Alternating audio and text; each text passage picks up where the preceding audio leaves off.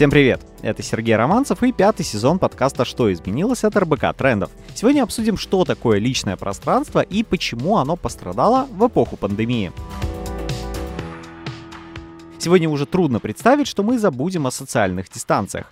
Кажется, ковид расширил наши личные границы, нашу зону комфорта, куда мы не пускаем посторонних и нарушение которой мы считаем неуважением или угрозой. На пике пандемии почти половина населения земного шара оказалась в изоляции. Коронавирус стал серьезной проверкой на прочность для людей по всему миру. Людям пришлось больше времени проводить дома со своими родными, и многие почувствовали, что им не хватает места для уединения. Из-за пандемии коронавируса во многих странах зафиксировали и рост домашнего насилия, и увеличенное количество разводов. Сегодня поговорим о том, как отстаивать личные границы в постковидное время. У нас в гостях Яна Добровольская, практикующий психолог и Мисс Россия 2016. Здравствуйте, Яна.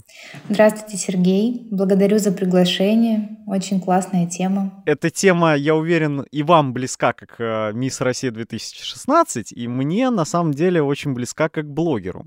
Потому что когда мы говорим про свои и чужие личные границы, а, то Давайте подумаем, вот что мы все-таки имеем в виду, что вы под этим подразумеваете? Мне, наверное, она больше близка к психологу все-таки, потому что когда я была мисс России, тема личных границ еще не так активно у нас обсуждалась в медиапространстве, и в целом про них стали недавно говорить, и это очень хорошо. Может быть, даже слишком много сейчас этого, но я думаю, что хуже от этого не будет. Что касается личных границ, на удивление, психологи, вроде бы такие великие коммуникаторы, но как-то они не договорились, что такое конкретно личные границы. То есть какого-то базового определения, как, например, у депрессии, а, нет. И когда ты начинаешь искать, ты находишь очень много вариантов, какие могут быть определения. И если честно, а, то самое классное определение дал Аристотель. То есть до того момента, как еще вообще психология началась, Аристотель уже сказал, что а, личные границы, точнее, он не обозначал их как личные, тогда такого понятия не было, но в принципе а, было такое слово «предел». Предел как граница любой вещи, и за пределом нет ничего, что касается этой вещи. То есть он обозначал это так, и у греков у них даже были боги границ, которые охраняли территории, потому что границ у государств раньше не существовало, это такое недавнее изобретение, поэтому э, про границы много уже было давно сказано. И поэтому, если вот так говорить про психологию, то личные границы — это просто такая невидимая линия, которая э, защищает все то, что наше — от не нашего, отделяет наше «я» от всего остального. Тогда, а как определить личные границы? И как это сделать так, чтобы не оттолкнуть э, родных и близких? Тут, наверное, нужно нам сначала определиться, какие вообще эти границы бывают, потому что а, они бывают множественных видов. Они бывают физические, это наше тело, все, что касается нашего тела, прикасается, а, кто может прикасаться, а, как близко человек может подходить. То есть это такие физические границы, и у них есть довольно а, такие определенные значения. Например, есть интимная дистанция, социальная дистанция, публичная дистанция. И это все разные дистанции. Также есть у нас сексуальные границы, что мы можем позволить даже в близких отношениях с человеком. Кому-то мы можем позволить нас поцеловать, кому-то нет. А, есть материальные границы, то есть границы, например, вашего дома. Кто может заходить? Кто может заходить в обуви, кто может заходить в бахилах, кто должен разуваться, кто может трогать ваши вещи, кто может взять вашу зубную щетку и могут ли вообще. Есть у нас ментальные и эмоциональные границы. Ментальные — это все, что касается наших ценностей, мыслей, мнений. У вас может быть одно мнение по поводу там, какой-то книги, и другой человек, он не имеет права его как-то сильно так оспаривать. Он может высказаться, но вы не должны менять свое мнение, потому что другой человек как-то его это не сильно устраивает. Ну и есть, наверное, самые интересные для меня — это эмоциональные границы. Там, где ваши чувства, там, где ваши эмоции.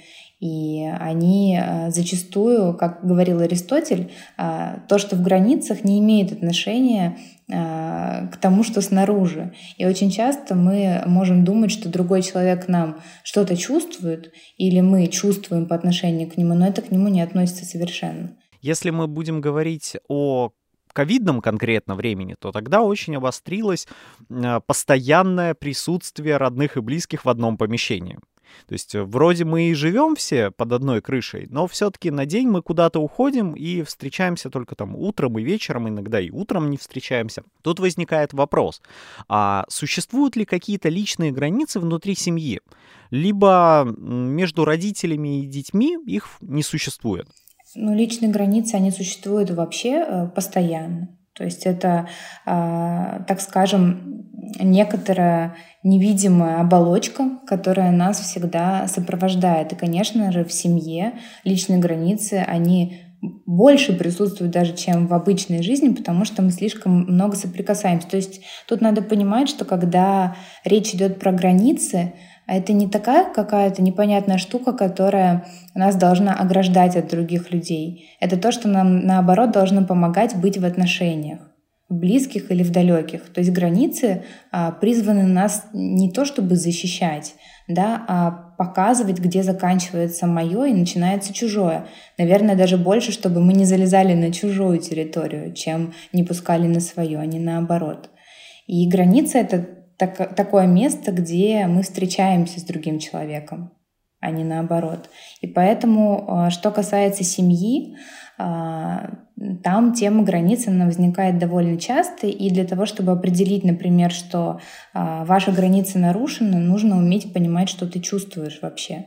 То есть первый базовый навык — понять в каждую минуту, что ты чувствуешь. Тебе сейчас хочется плакать, ты грустишь, или тебе хорошо, или ты чувствуешь а, волнение, или трепет, или нежность, или раздражение. И вот когда ты чувствуешь что-то похожее на злость, на агрессию, на раздражение. Это та эмоция, которая говорит, она специально для этого и создана природой, и говорит, что на твою территорию сейчас нападают, или на нее кто-то зашел чужой.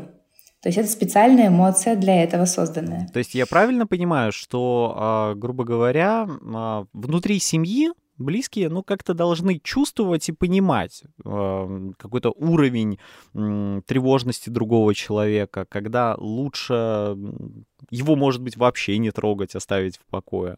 То есть это на каком-то внутреннем уровне идет. Ну, в идеале, да, но в целом я не думаю, что это возможно, потому что э, очень сложно вообще понять, э, вот так вот э, визуально, если смотреть на человека, в какой степени раздражения он сейчас находится, если только он не совсем там в ярости. И поэтому, что касается семьи, на мой взгляд, самое главное — это разговаривать.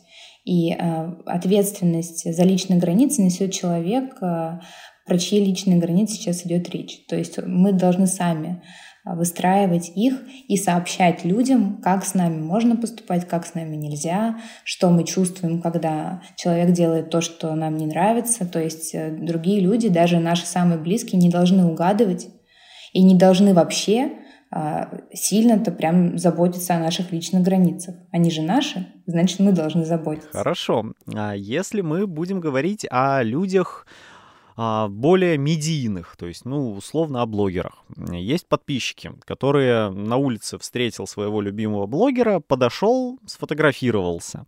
А всегда ли это допустимо можно так сказать. Вот ты увидел, вы столкнулись э, в один момент э, где-то, подошел, спросил. А, или нужно все-таки смотреть, чтобы человек был не занят, еще как-то. То есть, ну, в моем понимании, конечно, нужно, но мне никогда непонятно, чем люди руководствуются, которые готовы подойти, когда ты ешь.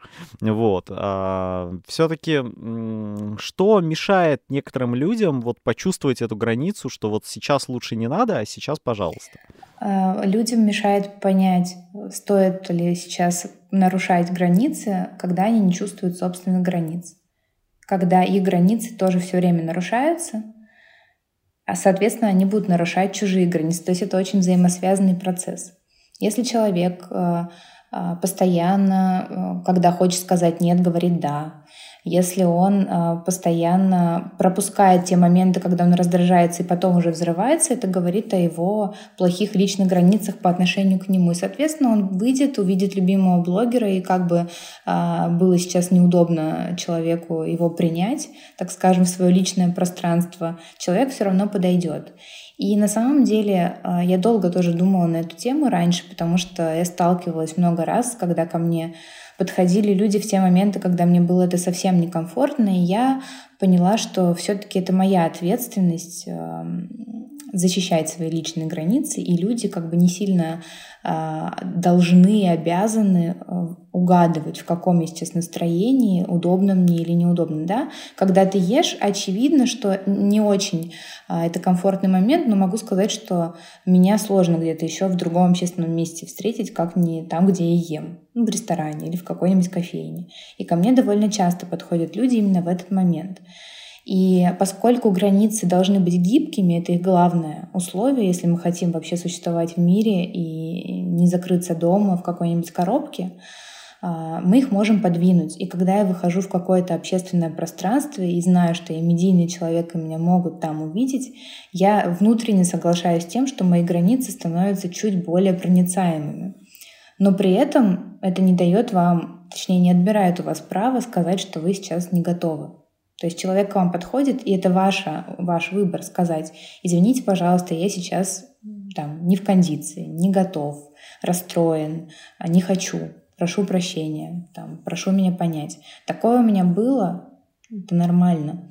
Иногда э, ко мне там подходит, когда я иду, э, гуляю с собакой, такой, с гулькой, э, не накрашенная, там, какой-нибудь капюшоне странным, я бы не хотела в таком виде фотографироваться. И у меня даже был случай, когда я сказала, я вот через час буду в той кофейне, если хотите сфоткаться, приходите. И девушка пришла, когда я была уже в каком-то более-менее нормальном виде.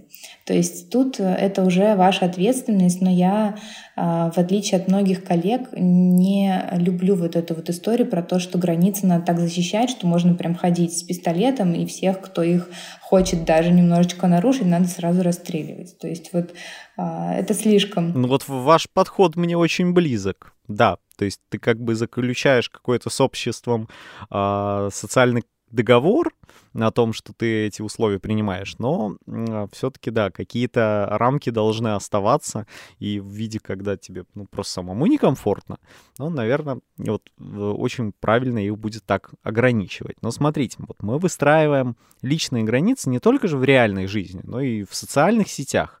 Есть ли какое-то личное пространство в цифровом мире? В цифровом мире вообще хаос, мне кажется, с личным пространством. Если в обычной жизни э, с этим проблемы, то в цифровом они стираются практически полностью, на мой взгляд. Но при этом э, все-таки, если говорить вот про блог, у меня тоже есть свой блог, и я приняла решение, что мой блог — это только мое пространство, где я устанавливаю правила. И, соответственно, у нас есть разные инструменты, мы можем сообщать, как с нами взаимодействовать в блоге. У некоторых моих коллег, я видела у психологов, даже есть в Highlights а, правила нахождения в блоге. И я тоже перенимаю какие-то фишки. Например, я в блоге прошу ко мне обращаться на «вы», и сама обращаюсь исключительно на «вы» к своим подписчикам.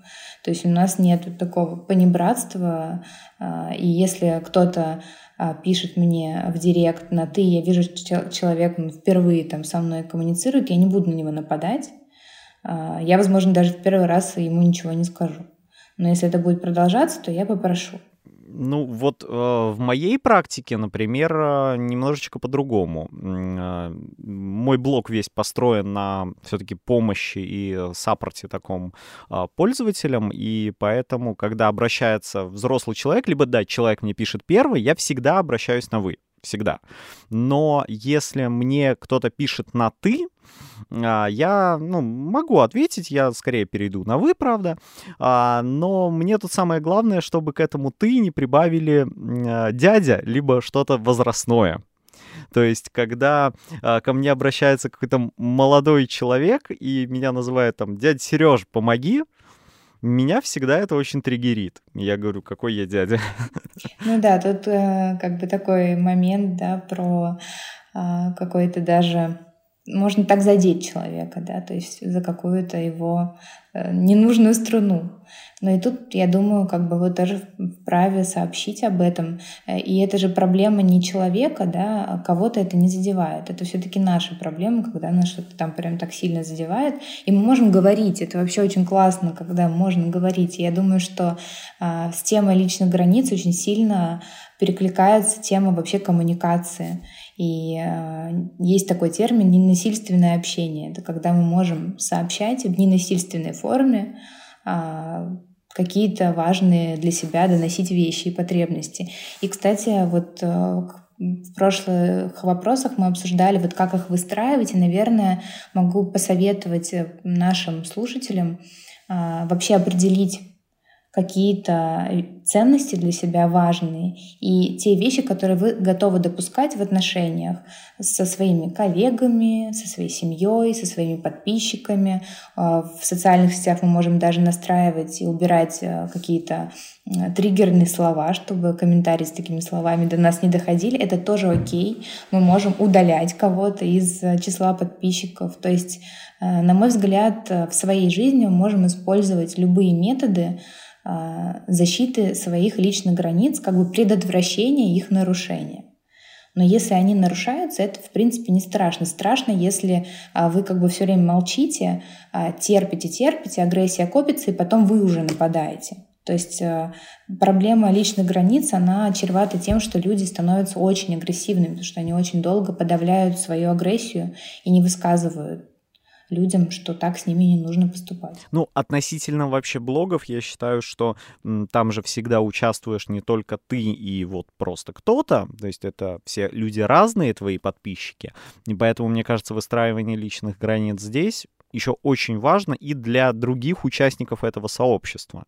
Когда приходит кто-то, кто начинает вести себя как-то вот вызывающе и прям не так, как заведено в этом блоге, то есть как-то, может быть, неуважительно, то, конечно, отправить его в блог, это, на мой взгляд, дело святое.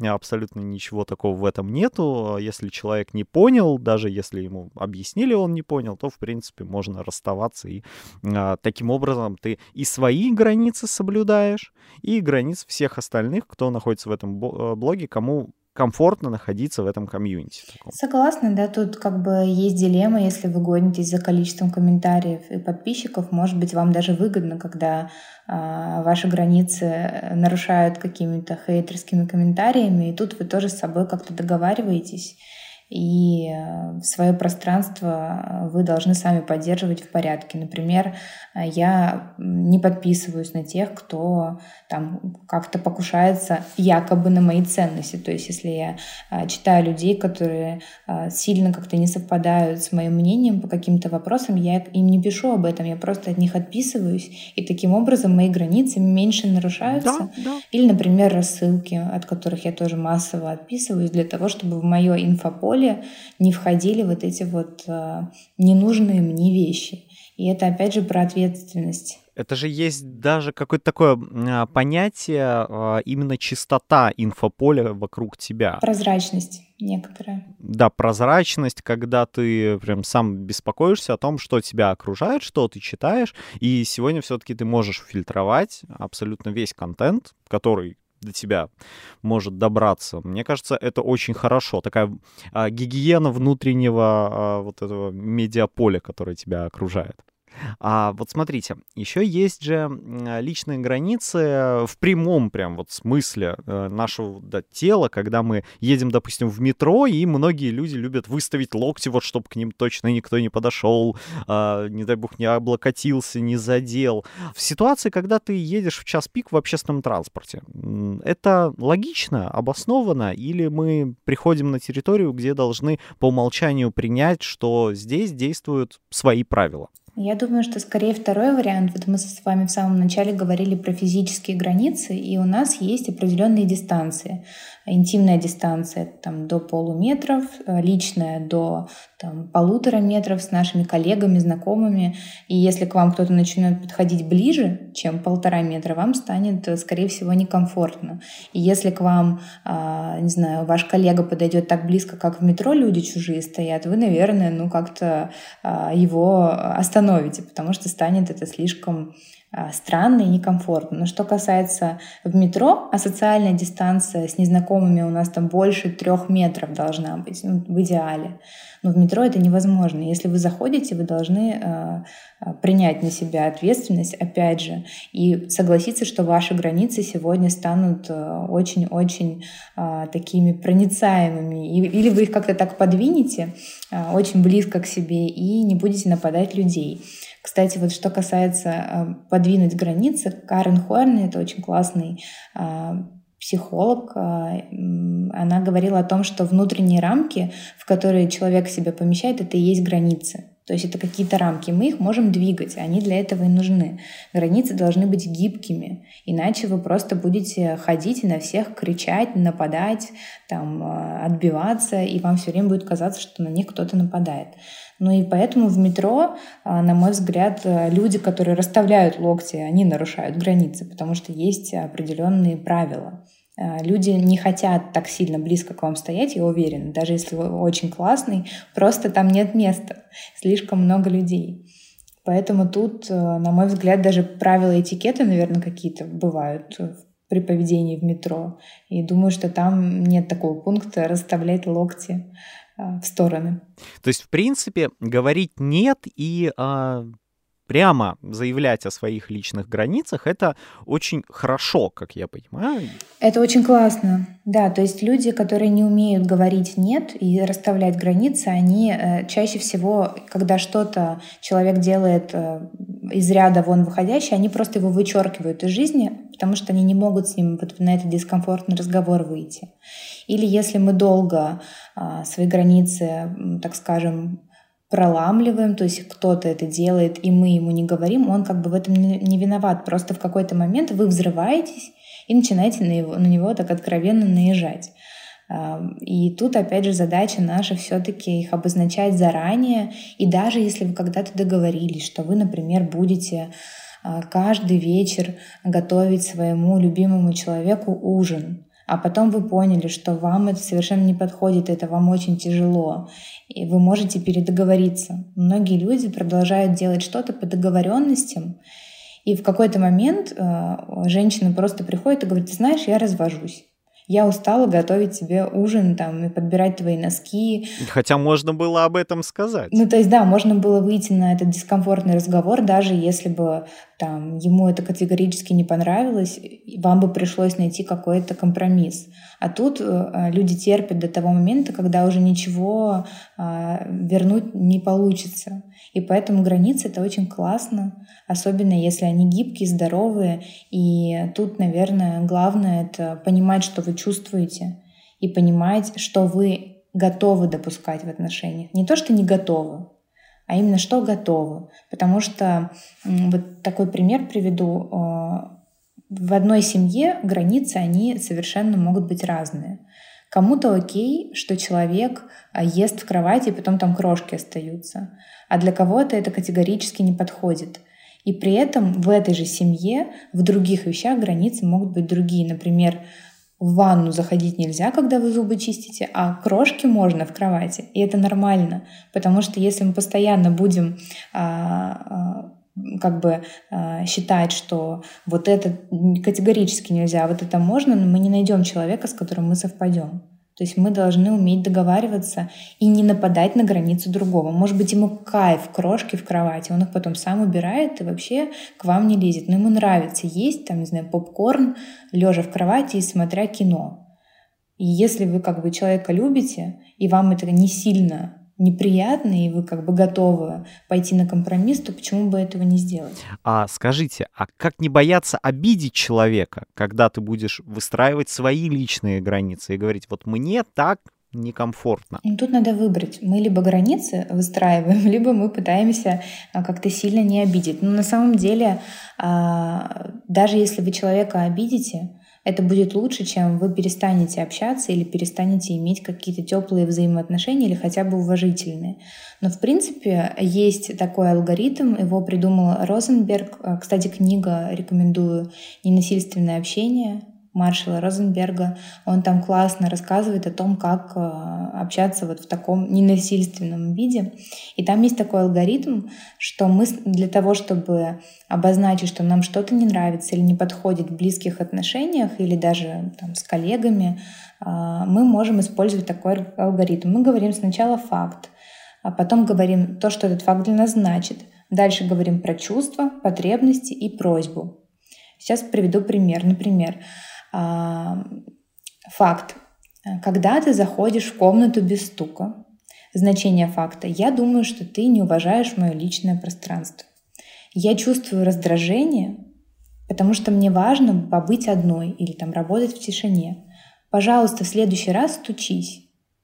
То есть это такой идеальный вариант, как человека ты можешь постараться не обидеть и донести свои чувства, потому что, как правило, мы говорим, ты что, дурак? Зачем ты заходишь?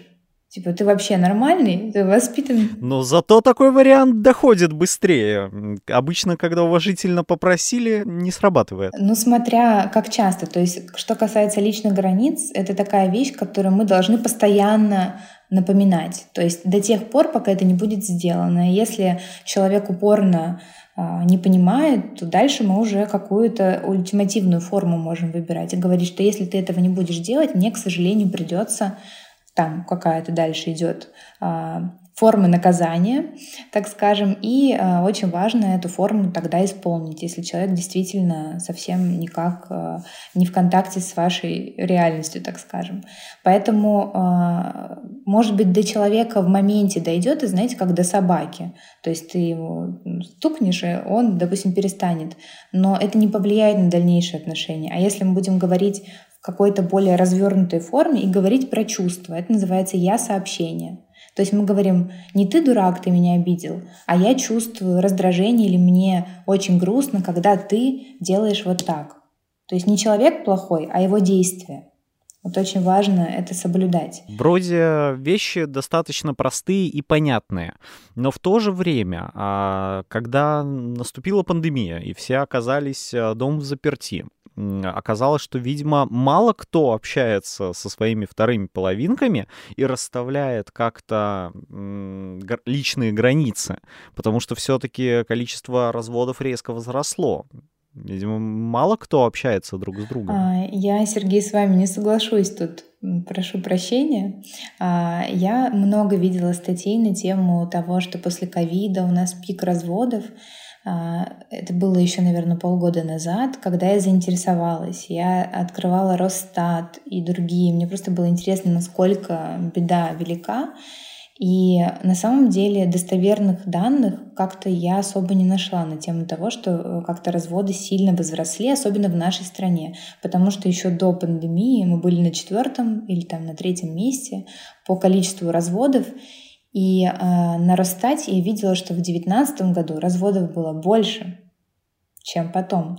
Просто в 2020 году люди не могли разводиться, не могли жениться по причине того, что были ЗАГСы закрыты. И в 2021 году все, кто хотели это сделать в 2020, просто пошли это и сделали. Соответственно, э, как бы за последние 10 лет разводов не стало сильно больше. Люди стали меньше заключать браков, и может показаться, что разводов прям как-то сильно больше, но это на самом деле не так. Э, и я не думаю, что ковид прям так сильно повлиял на разводы. Да? Может быть, люди хотели развестись просто на такой горячке, так скажем, да, когда вас заперли в одной квартире, и вам э, резко пришлось а, работать в одной квартире, есть в одной квартире, целыми днями находиться, и плюс ковид еще сильно влияет на психику, это правда. А, тут уже есть э, исследования на эту тему. Поэтому, на мой взгляд, даже а, в моем окружении э, люди рассказывают, что ковид это было лучшее для них время, они проводили его вместе, как-то сближает кого-то это. Поэтому тут я не соглашусь, и э, если мы даже возьмем людей, которые живут где-нибудь на севере, там, в Якутске, там минус 60, люди все время сидят друг с другом дома, и э, от этого разводов больше не становится. Ну и они привыкли к тому, что они живут и работают э, бок о бок, привыкли к привычкам друг друга, и из-за этого им как-то уже более спокойно и комфортно. Но с другой стороны, даже если количество разводов не увеличилось, мне кажется, новости о том, что оно было увеличено, многих заставило внимательнее относиться к чувствам э, других членов своей семьи. Э, и вот как-то, мне кажется, к, к психологам, по крайней мере, мои знакомые чаще стали обращаться. Потому что сказали, знаете, вот, а мы вот так не хотим. Это очень здорово, и я думаю, что в целом сама пандемия, она больше повлияла на то, что мы стали больше ценить здоровье, жизнь, семью. А, это оказалось самым главным. А, поэтому не все так грустно. И если совсем честно, то я не думаю, что ковид вообще может повлиять на разводы. На разводы влияет последствия безработица, отсутствие денег, да, там какие-то а, тяжелые ситуации, связанные тоже с ковидом, но не напрямую. Поэтому, на мой взгляд, пандемия вообще многому научила нас, поэтому не так все грустно. Мне всегда было интересно задать вопрос психологу, а вот а, было это сложное ковидное время. И люди еще идут за консультациями. И вот вы всегда слышите, что вот у них столько всяких проблем. А как вы это переносите? Вот, ну, не мешает ли это лично вам? Потому что так вот наслушаешься, иногда думаешь, так оградите меня от этих всех историй. А это, получается, прям ваша работа. На самом деле, э, когда что-то происходит в мире такое, в последнее время очень часто что-то происходит, э, мне тоже казалось раньше, что с этим невозможно справиться, но когда ты сидишь в кресле э, психолога, что-то меняется, это какая-то магия, потому что ты совершенно забываешь про свои проблемы. И я, кстати, думаю, что бессознательно это одна из причин, почему люди приходят в эту профессию. Потому что когда к тебе приходят с проблемой и за советом, ты автоматически становишься в более устойчивой позиции, и тебе лучше видно со стороны, а, как помочь человеку, а когда ты советуешь человеку, например, не знаю, во время пандемии, а, стараться все равно гулять, там, стараться организовывать свое пространство, стараться там, не раздражаться сильно на близких, то ты а, не можешь сам этого не соблюдать. То есть это уже какая-то такая нечестная игра начинается. И поэтому, что касается вообще работы психологом, есть много разных способов, как себя привести в состояние нормальное после сессии, но скажу так, что невозможно не погружаться. Все равно ты чувствуешь эмоции клиента, ты чувствуешь его боль. Иногда ты вместе с ним можешь даже всплакнуть, такое тоже бывает.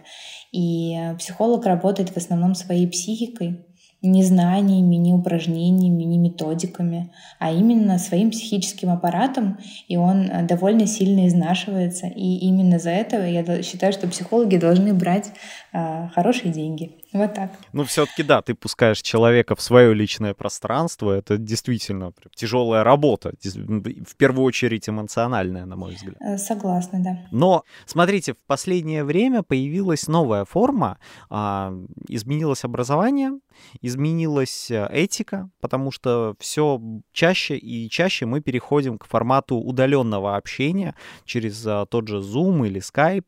И в связи с этим вопрос, стали ли вы замечать, что как-то изменилась сфера образования, а, сфера этикета, а, именно из-за того, что какая-то граница стерта, и вы уже не видите, что перед вами там преподаватель или там а, кто-то старше вас, и общение все превратилось вот в эти окошки. Что касается онлайн-сессий, на мой взгляд, они даже более интимны, потому что очень близко видно лицо. То есть я условно вижу всю мимику целиком. Да, я не вижу тело, не вижу, как там ноги двигаются или руки, но в целом мы довольно можем быть близки, а, когда мы общаемся в онлайне. Поэтому не, считаю, что прям сильно как-то тут границы увеличились из-за этого конкретно. Но э, вообще сам, само по себе психологическое образование, даже этот подкаст э, и развитие вот этих тем в социальных сетях, это и есть главные изменения, которые помогают э, вообще э, про эти темы начать больше говорить. И сейчас, возможно, э, когда пружину долго сжимали, она сильно разжалась, и теперь мы про это говорим излишне часто, но это тоже в какой-то момент пройдет, это мода и тенденция. А, что касается каких-то нововведений в этикете, мне, например, безумно нравится а, такое нововведение, что голосовые сообщения можно присылать только а, если там, ты за рулем или ты спросил, можно ли прислать голосовое. Потому что вот это вот обилие голосовых сообщений, которые тебе просто шлют по там, три минуты каждая, и ты должен как-то это все успеть прослушать, и если что-то там важное, как-то это найти потом, это очень тяжело, и это действительно, я сейчас воспринимаю как нарушение моих границ, и если кто-то злоупотребляет, я об этом скажу, что, пожалуйста, напишите текстом. А, или мне нравится, что сейчас э, уже не так принято звонить Обычно все-таки пишут, если что-то важное, тогда уже звонят.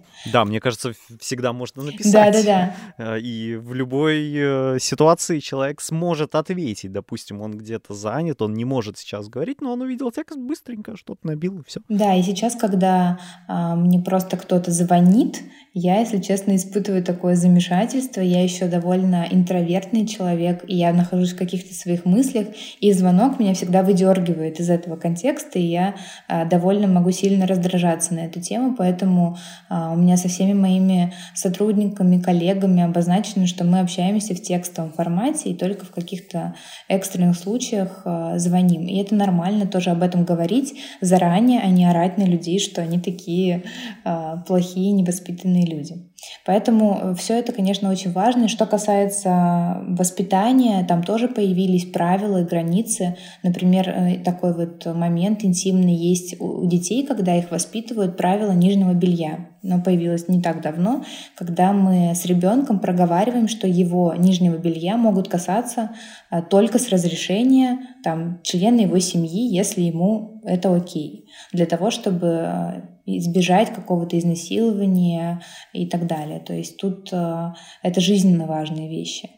И здорово, что об этом сейчас родители все больше со своими детьми говорят и проговаривают. Изменились ли а, как-то вообще личные границы? Увеличились ли они или, может быть, сузились по вашему опыту вот, буквально за последние годы? Вы имеете в виду а, за последние годы, связанные с пандемией? Да вообще, в принципе, вот и пандемия, и все-таки я думаю, что уже последние практически год э, в России пандемия не так а, жестко да, ощущается.